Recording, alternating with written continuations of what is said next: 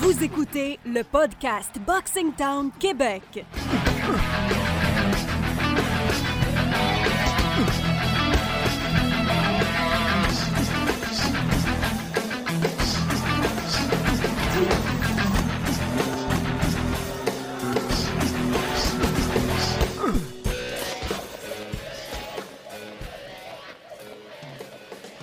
Salut tout le monde, c'est le début d'une nouvelle aventure. Aujourd'hui, on vous présente officiellement le podcast Boxing Town Québec.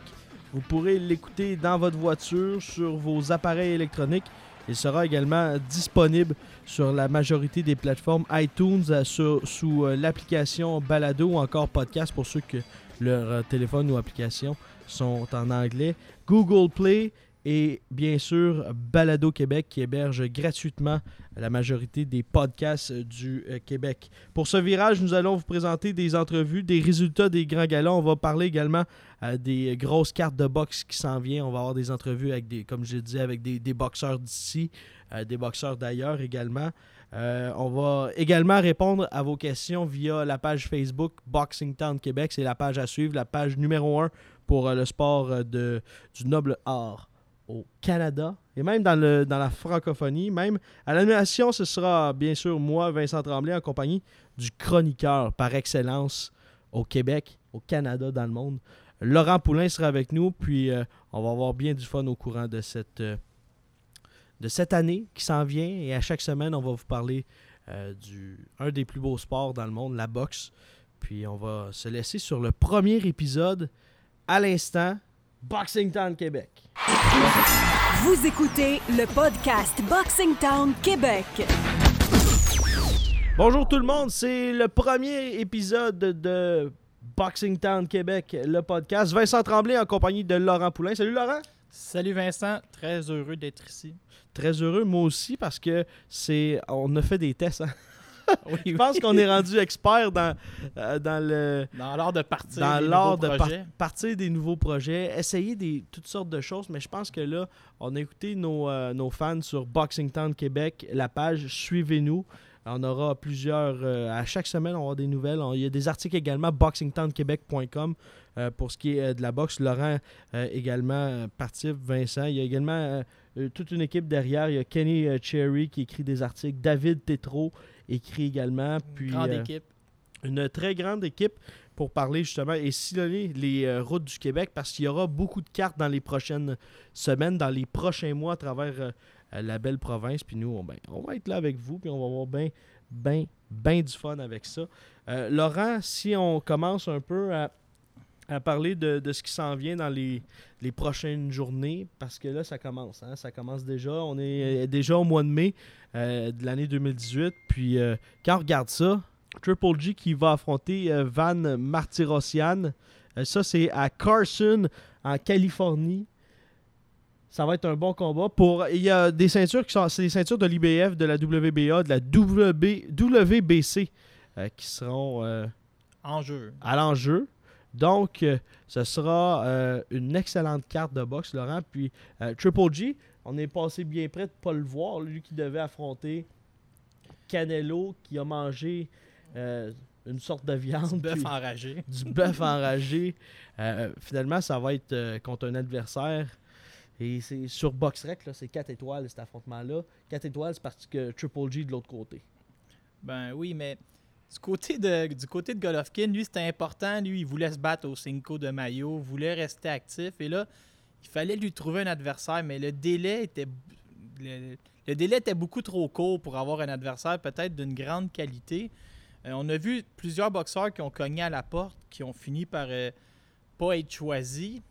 Et là, c'est Van Matirossian qui va se présenter Ouais. contre euh, Golovkin. Van Matirossian qui est un bon, quand même un assez bon boxeur. On l'a vu, lui on l'a connu, il a fait un match nul avec euh, Iris Landy Lara.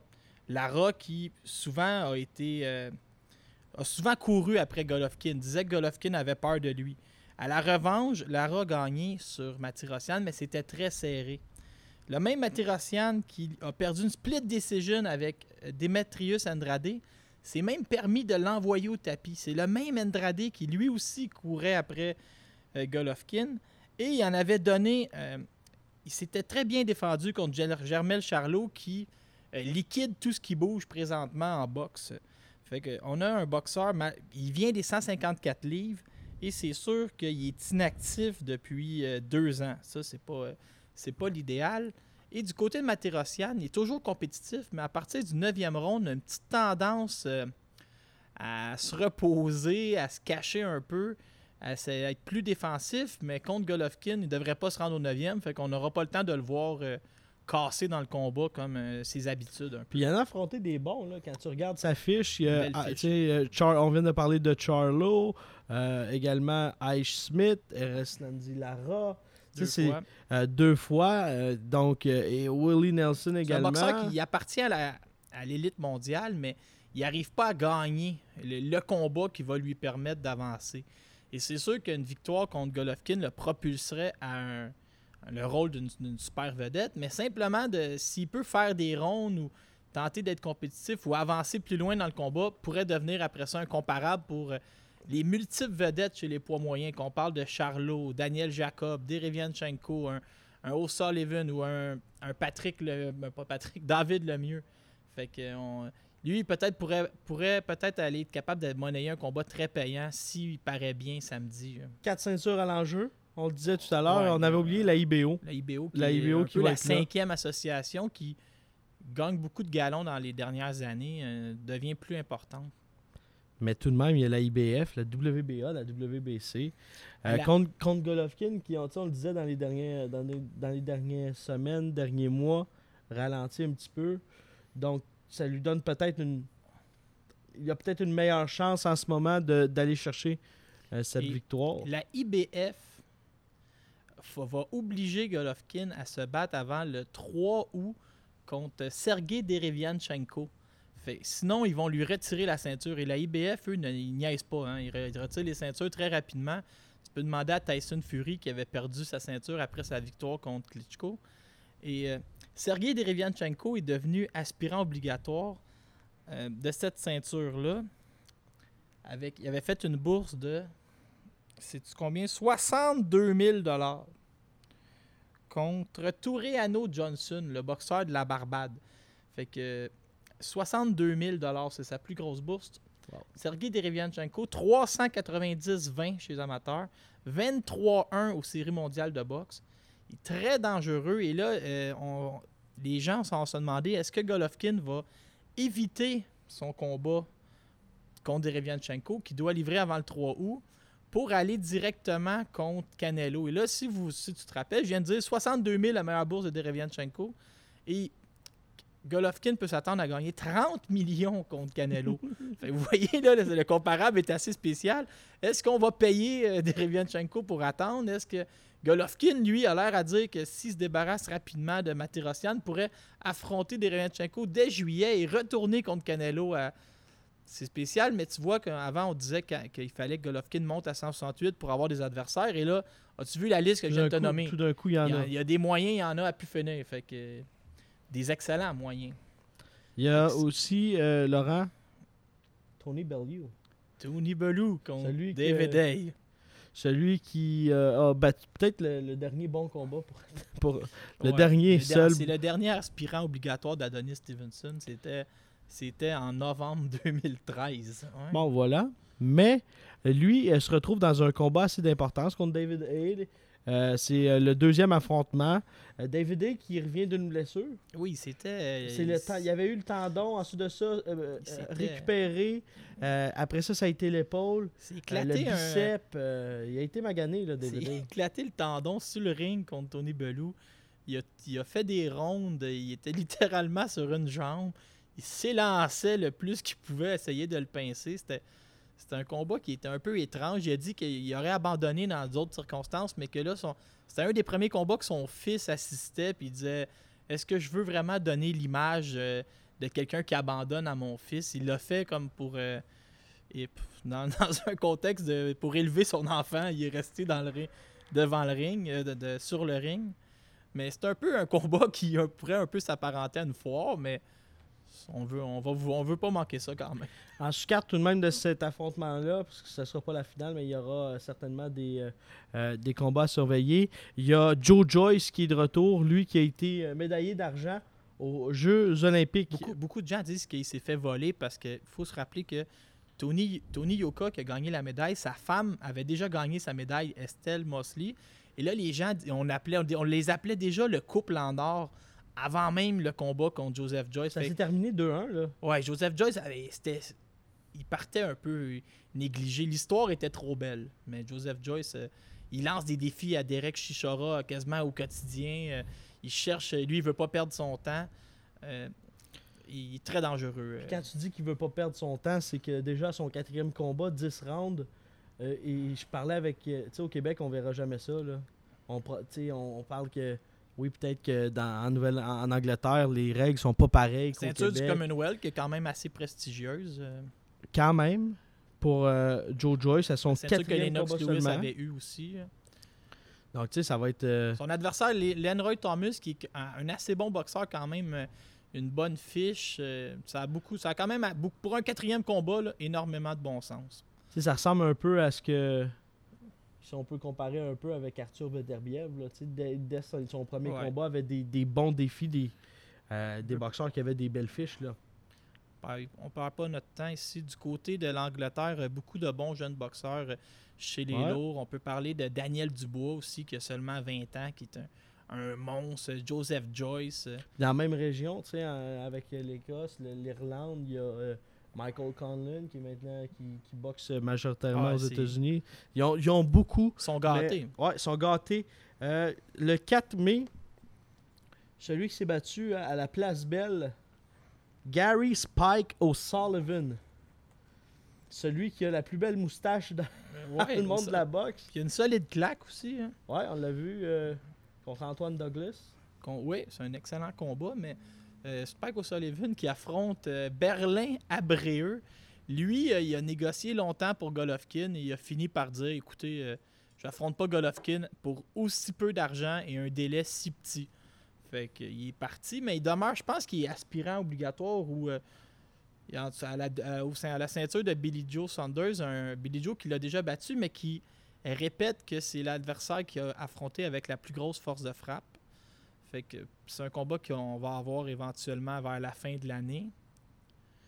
Et Berlin Abreu, euh, je, je le connais pas vraiment, Vincent.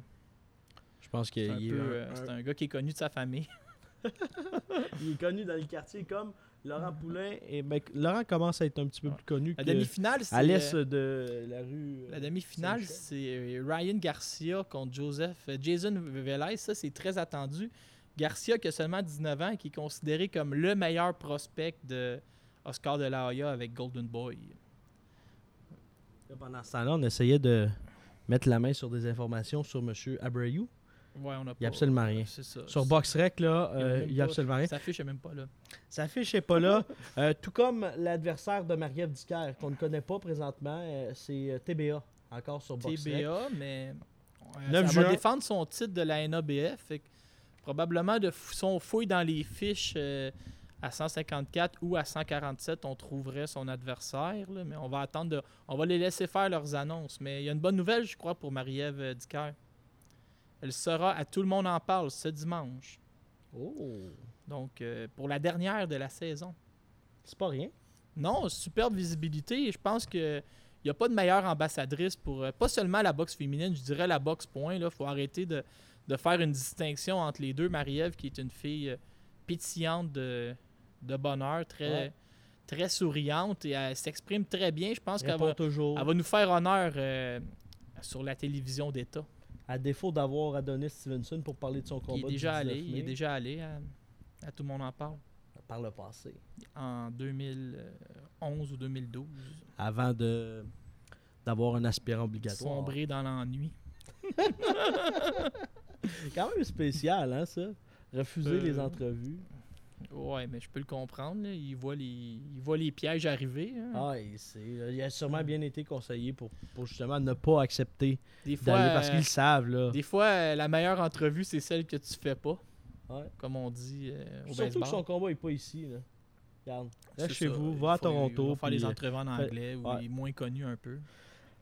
Notre autre sujet, sujet assez intéressant. Eric Taylor de l'Alberta face à François Pratt. Dans le Nouvelliste de Ce ce, matin, matin, on apprenait justement ce combat-là qui a été maintenant ajouté sur la carte du 16 juin au centre Gervais Auto de Shawinigan. En grande finale, Simon Keane affrontera Adam Braidwood.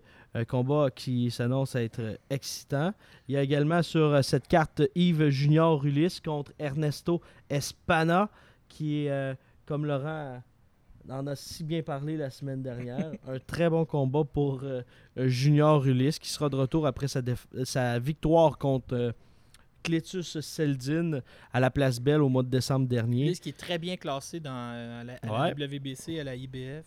Donc, ça sera bon. Et ensuite de ça, on ajoute euh, François Pratt contre Eric Taylor. Eric Taylor, j'ai posé la question ce matin, j'ai écrit sur euh, Facebook, savoir quel genre de, de boxeur, son parcours amateur, possède un bon bagage au niveau de. s- a combattu en Irlande contre des d'excellents boxeurs en 2009. Ensuite de ça, a remporté euh, un championnat canadien, a été euh, à plusieurs fois champion provincial euh, en, euh, en- Alberta. Donc, ce sera un, un bon défi. Lui, qui, si on se souvient, Eric Taylor s'est battu plusieurs fois sur les cartes de, de Mélanie Lubovac, qui est euh, sa promotrice, avec euh, Adam Braidwood. Puis il y a un combat, je vous le dis, là, j'étais aux abords du ring, puis Taylor perdait contre un Mexicain, mais c'était une bonne guerre. Le Mexicain, je pense que c'était sa, c'est sa seule présence au Canada depuis. Il n'est pas revenu, mais il quand même a donné toute une opposition. Là. Si on, on- on Il avait fait dans- un excellent combat aussi avec euh, Michael Gargouri. Ouais, C'était disponible. c'est les deux, c'est les deux. La, la corrélation entre les deux, là. C'est Gargouri. Les deux ont Gargouri. affronté. euh, Gargouri, que, quand, il avait, quand François Pratt était passé pro contre Gargouri à Trois-Rivières, Gargouri l'avait brassé au quatrième round. Il avait, je pense, il, a- il avait failli le finir quasiment. euh, Gargouri, qui est peut-être le meilleur boxeur qu'une fiche de 0-12 de l'histoire. Il y a un gars qui frappe Ouais, quand même. très solidement. C'est surprenant. On regarde Ben, sa fiche, on pense Est-ce que c'est contre Whitney Barrel il a envoyé Whitney en partant au casino. au- en partant Whitney Puis- s'est relevé. Il l'a, il l'a knocké aussi au premier round. C'est un des meilleurs combats que j'ai vu. Un des meilleurs rounds que j'ai vu de ma vie près d'un ring. Et c'était un combat annoncé à la toute dernière minute euh, par Groupe Gym qui avait un spot à remplir. Et ça avait été vraiment le premier round. Je sais pas si on peut mettre la main là-dessus, mais euh, c'était tout un combat. Tout un round aussi. Si on revient sur Eric Taylor, je- Ouais. petite erreur. Contre François Pratt. Contre François Pratt. Eric Taylor qui a affronté Javier Pena dans ses derniers combats. euh, avait fait un- une décision nulle. Et je vous le dis là, c'était une victoire du euh, Mexicain. Tout le monde dans la foule était d'accord. Même lui, si on posait la question, il serait d'accord qu'il avait perdu ce combat-là parce que hey, le Mexicain, là, Laurent, là, il lançait des coups, ça touchait à la cible, c'était pas croyable. le Mexicain, là, dans son dernier combat, a affronté Mohamed Soumaro à la Oh, Tohu. Mais Soumaro, là, l'avait dominé de A à Z, puis euh, de Z à A, ça a été un combat à 100 de dominer à l'endroit par Ah, l'endroit. là, était incroyable dans ce combat-là, était euh, parfait. Puis deux jours après, il était déjà à, à l'entraînement. Donc Taylor, c'est un défi qui est Mais- à la portée de François Pratt. Oui, mais c'est, je trouve ça très intéressant, le, le- un peu le partenariat qui est en train de se dessiner entre Mel Lubovac puis euh, Interbox Eye of the Tiger. On a vu sur la, la carte de la semaine passée où Adam Bradwood a battu euh, Hugo de Léon. Il y avait Arthur Ziadinov qui est allé, Ouais. euh, qui a gagné, je pense, dès le premier round ou le deuxième. Puis là, on voit Eric Taylor qui va venir affronter François Pratt, Adam Bradwood qui va affronter Simon Kane. Il y a quand même quelque chose d'intéressant là, à aller chercher Ben, des rivalités. Au O'Connell. Connell contre euh, Ger- Germain. Oui, et peut-être qu'O'Connell pourrait revenir au Québec un jour. Ça devient euh, intéressant, ce- cette dynamique-là. Tu sais, des fois, tant qu'à aller chercher des adversaires euh, mexicains ou hongrois, aussi bien faire ça en Canadien, puis Ouais.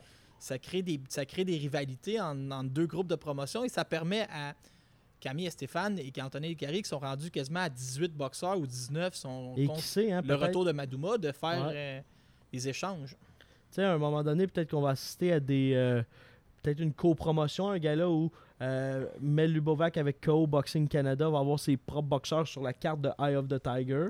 Et, et vice-versa également, ça va permettre aux deux boxeurs, peut-être que également une co-promotion dans le niveau avec euh, si Braidwood réussit finalement à impressionner Camille et Stéphane suffisamment, peut-être le ramener sur des cartes. Et de ici. vendre des télés à la carte dans deux Ah. provinces. Peut-être un moyen de, On s'ouvre un nouveau de monde. booster les ventes. Et au pire, Vincent, toi, tu peux animer euh, bilingue là, pour, euh, Pour faire, les le, faire le pay-per-view, pas de problème. pour les gens de l'Ouest. Euh, normalement, comme euh, ce fut le cas souvent cette année, il y a plusieurs adversaires, Laurent, où euh, c'est euh, t'es inscrit sur euh, la fiche BoxRec TBA Euh, oui, oui. on- à annoncer dans Et le futur. Mais là, au mois de juin, on a une carte qui. euh, c'est pas euh, les adversaires qui sont à annoncer, les boxeurs de la carte, c'est l'endroit, euh, la date. Euh, Rixa Promotion qui va organiser une carte, on ne sait pas quand. Il y avait des rumeurs que c'était le 16 juin, Ouais. en même temps que la carte à, à Et là, Shawinigan. Sylvain Pelletier s'est indigné, ça n'a pas d'allure. ouais, J'ai réussi ouais. à mettre la main sur une discussion avec Sylvain Pelletier. Puis, on a une idée là-dessus, on va y revenir, mais Mitch Louis-Charles, qui, pourrait, qui va être de retour, l'a annoncé sur son Facebook. Guillaume Coudé également. Ouais, ça, Euh, semble, ça semble naturel. Ça semble naturel, les deux se sont déjà affrontés. En 2014. C'est- Si je me trompe pas, c'était au casino du Lac Lémy. Coudé, il l'avait emporté. C'était serré. Mais je crois que c'était un combat nul. Combat nul? à vérifier, à vérifier, mais c'est dire à quel point. C'était un combat dire à quel point c'était serré. hein, entre les deux, entre Coudé puis euh, Coudé. Guillaume Coudé, qui moi, euh, je veux absolument voir de retour. Guillaume Coudé, là, je sais pas si tu as vu ce combat-là, à Sorel contre Elfin. euh, le- le- la ville de Sorel a brassé au complet. C'était un combat incroyable où Coudé, ce mois-là, s'était battu 14 fois sur une glace de semi-pro et il a manqué un peu de jus à la fin du sixième et Finn là, euh, a réussi à l'arrêter. C'est l'arbitre qui a arrêté le combat. Mais c'était un combat ex- exceptionnel. Coudé et une grosse main gauche. Euh, Je veux absolument le revoir sur un ring. Surtout, ouais, c'était un combat nul euh, contre euh, Mitch Louis-Charles au casino du Lac Lémy à Gatineau. Puis euh, Coudé, là, c'est frappe fort. Tu sais pourquoi? Voilà. Tu sais pourquoi? C'est gaucher. C'est un tremblé. C'est un tremblé. Voilà. Mais écoute, c'est quand même spécial hein, quand il avait affronté Elfin pour Ouais. le titre canadien. Est-ce que Il s'était chacun... battu 13 fois le même mois en, Ouais. en semi-pro. Puis contre des gars là, qui sont pas... euh, Des pas gars qui, des fois, à qui concédait plus lourds. 50 puis 60 livres. Ah On a ouais, vu ses combats contre Joël Thériault, qui est un Joël Thériault qui se promène à 245 livres dans la vie de tous les jours. Fait qu'il a pas a- froid aux yeux, ce Guillaume-là. Puis continue encore, joue encore dans la Ligue nord-américaine avec euh, Ah, les éperviers à Sorel. il s'est entraîné beaucoup, un- beaucoup avec Stéphane Larouche qui en a fait un boxeur plus complet que qu'est-ce qu'on voyait avant. J'ai l'impression qu'on pourrait assister, Ben, Michel Desgagnés également, qui est toujours Aussi. pas, pas très loin, là, qui est on- un excellent entraîneur. pourrait assister à un renouveau de Guillaume Coudé qui euh, Guillaume, quand Guillaume Coudé sur une carte, euh, vous allez assurément assister à un bon combat. Ouais. Puis euh, quand tu le vois, t'as t'as pas l'impression que c'est un joueur de hockey. Tu euh, on regarde des euh, certains combattants là, qui sont, ils ont déjà été des joueurs de hockey. On ne les nommerait pas, mais euh, sont pas mal plus loin d'un boxeur que Non, ce non, que ça, Guillaume Coudé, Coudé il- ressemble dans le ring. Là, paraît bien sur le ring. Si j'avais à te poser la question, cette question-là, Laurent, Es-tu pour ou contre la tenue de deux cartes simultanément au Québec? Ben, je, vais, te- répondre en deux temps. Si je suis chauvin, je te dirais que je suis contre parce que je veux rien manquer. Fait que si je veux rien manquer, mais je peux pas me diviser en deux. Mais donc je te dirais non, non, sais, séparer les dates, je veux être partout. Mais deux, s'il y a deux galas en même temps, on peut penser qu'à Shawinigan, là, ils ont quasiment déjà vendu le dernier billet. ok? Ouais. Shawinigan, c'est combien d'heures de route, euh, Vincent? Une heure, pas une, heure, une, heure, une, heure, une heure cinquante. On va dire de Montréal. 1h50. On s'entend que le marché de Shawinigan puis le marché de Montréal, ils il empiètent pas un sur l'autre. Non. Mais il y a des amateurs de boxe, par exemple, qui, qui vont partout. Je sais pas, on peut les estimer à combien. Est-ce que c'est 500 personnes? Est-ce que c'est 600 personnes? Il y a des gens qui manquent rien. Ouais. Ils vont assister à tout.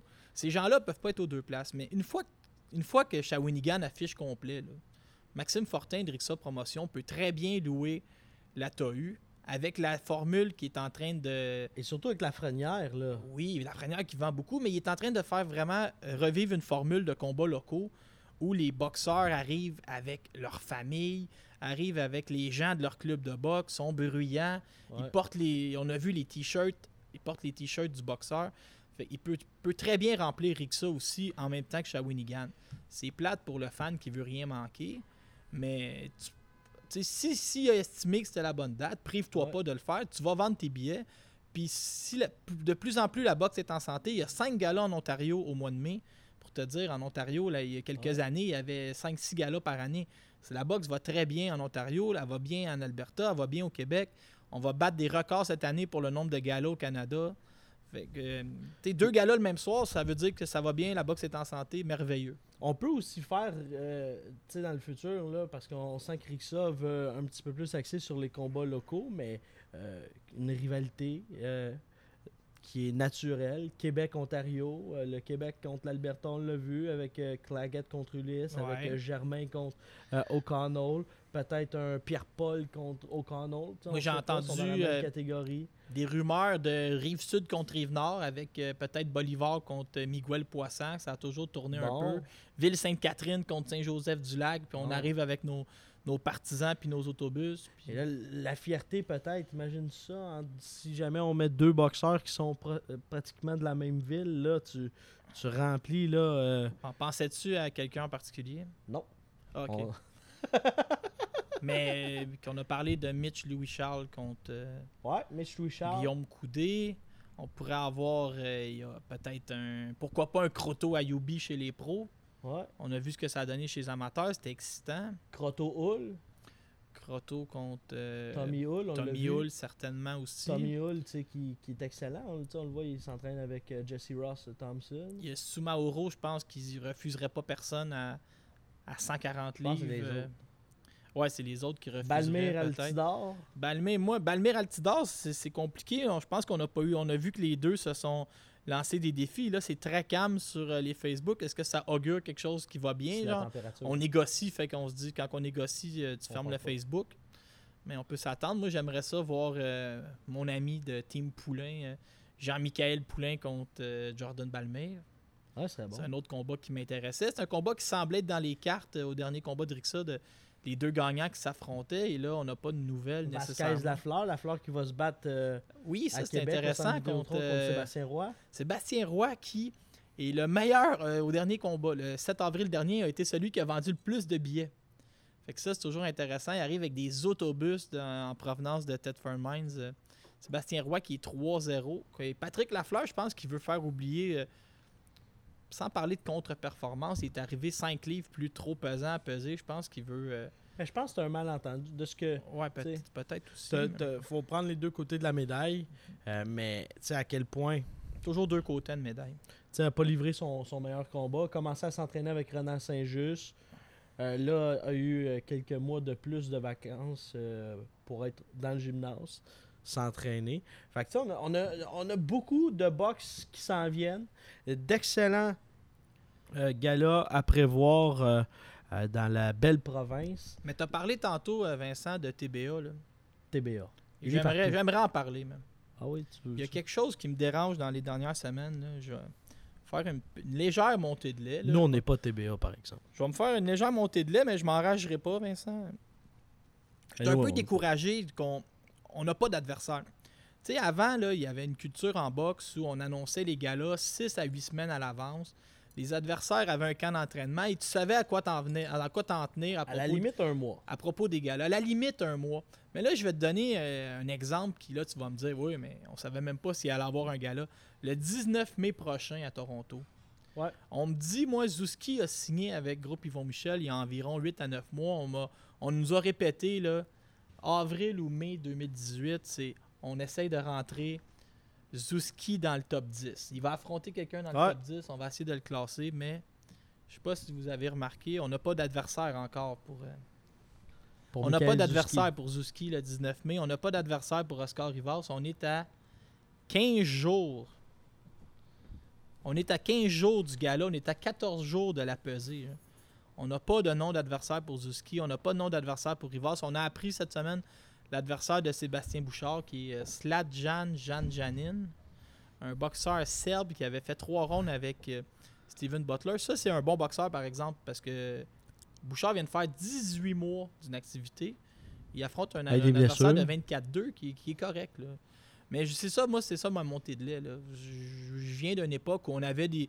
On, on connaissait les sous-cartes. Et, moi, me faire annoncer euh, la sous-carte la semaine du combat, là, d'un, ça me dit une chose, ça me dit que l'adversaire n'a pas eu de camp d'entraînement. Puis ça me dit qu'il vient d'arriver euh, par avion, puis Ouais. qu'il s'est pas entraîné, puis moi je trouve que c'est une façon de faire. là. J'aimerais peut-être pas d'annoncer les cartes au complet. Ça fait pas longtemps que c'est on n'a comme même ça. pas de là. demi-finale pour le 19 mai. On Ça fait rien. pas longtemps que c'est comme ça. Non, là. c'est nouveau. Ben, même, même Eye of the Tiger, là, que je sais pas s'ils sont à l'écoute, mais le, le 31 mars puis le 7 avril, je me débattais un peu pour savoir les cartes. Puis on n'était pas capable de savoir des cartes complètes. On n'avait pas d'adversaire. On l'a su quasiment la semaine même et on se rappelle qu'est-ce qui est arrivé. Beaucoup de, de victoires au premier round. C'est un peu mon, mon point. Genre, montrez-nous que les adversaires ont droit à une préparation adéquate en, me les, en me les annonçant 6 à 7 semaines à l'avance. Pas en me les annonçant à 4 jours d'un combat. Tu sais, là, on parle d'un gars qui a été classé à la, IBF, s'est battu avec Constantin Ponomarev, qui est aspirant numéro 1 ou 2 aujourd'hui. Euh, Oscar Rivas, on parle d'un gars qui est classé à la WBC, qui éventuellement devrait se battre en championnat du monde. Je- on parle pas de gars qui sont 1 ou 2-0. là.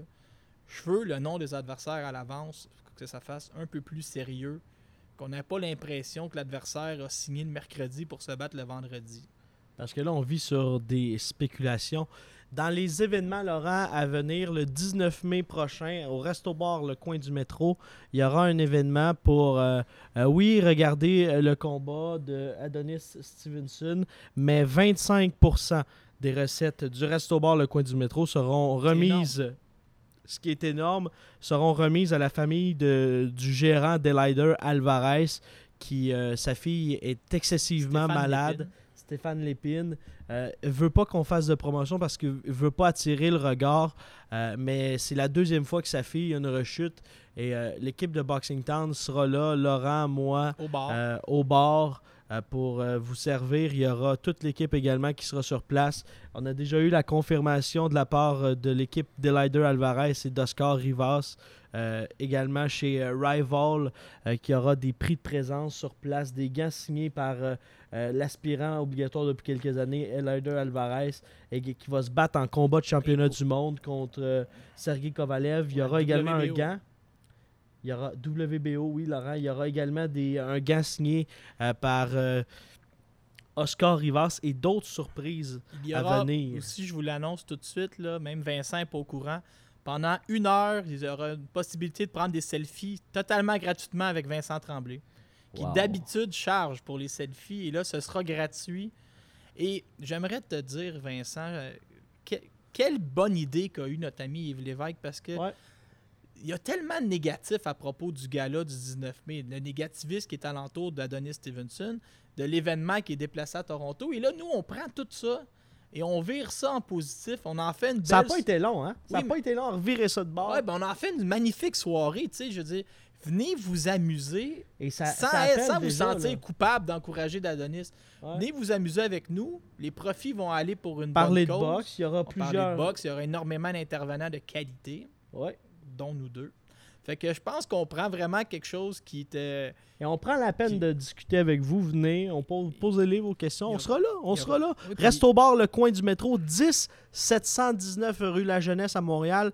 Vous pouvez nous écrire sur écrire au Resto Bar, le coin du métro sur euh, la page Facebook. Appelez pour réserver. Réservez tôt parce que, euh, bien évidemment, pour avoir des places de qualité, il va falloir réserver tôt parce qu'il y a déjà des gens euh, qui appellent pour euh, réserver leur place, pour être de cette soirée avec nous. On aura euh, beaucoup de plaisir avec euh, vous.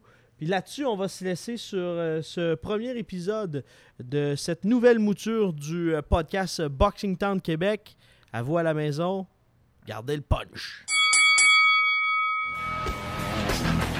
Ce podcast est une présentation des assurances Yves Lévesque. Avec Yves Lévesque, vous avez l'assurance d'être bien assuré. Rejoignez le cabinet en assurance de dommages 1 855 582 9627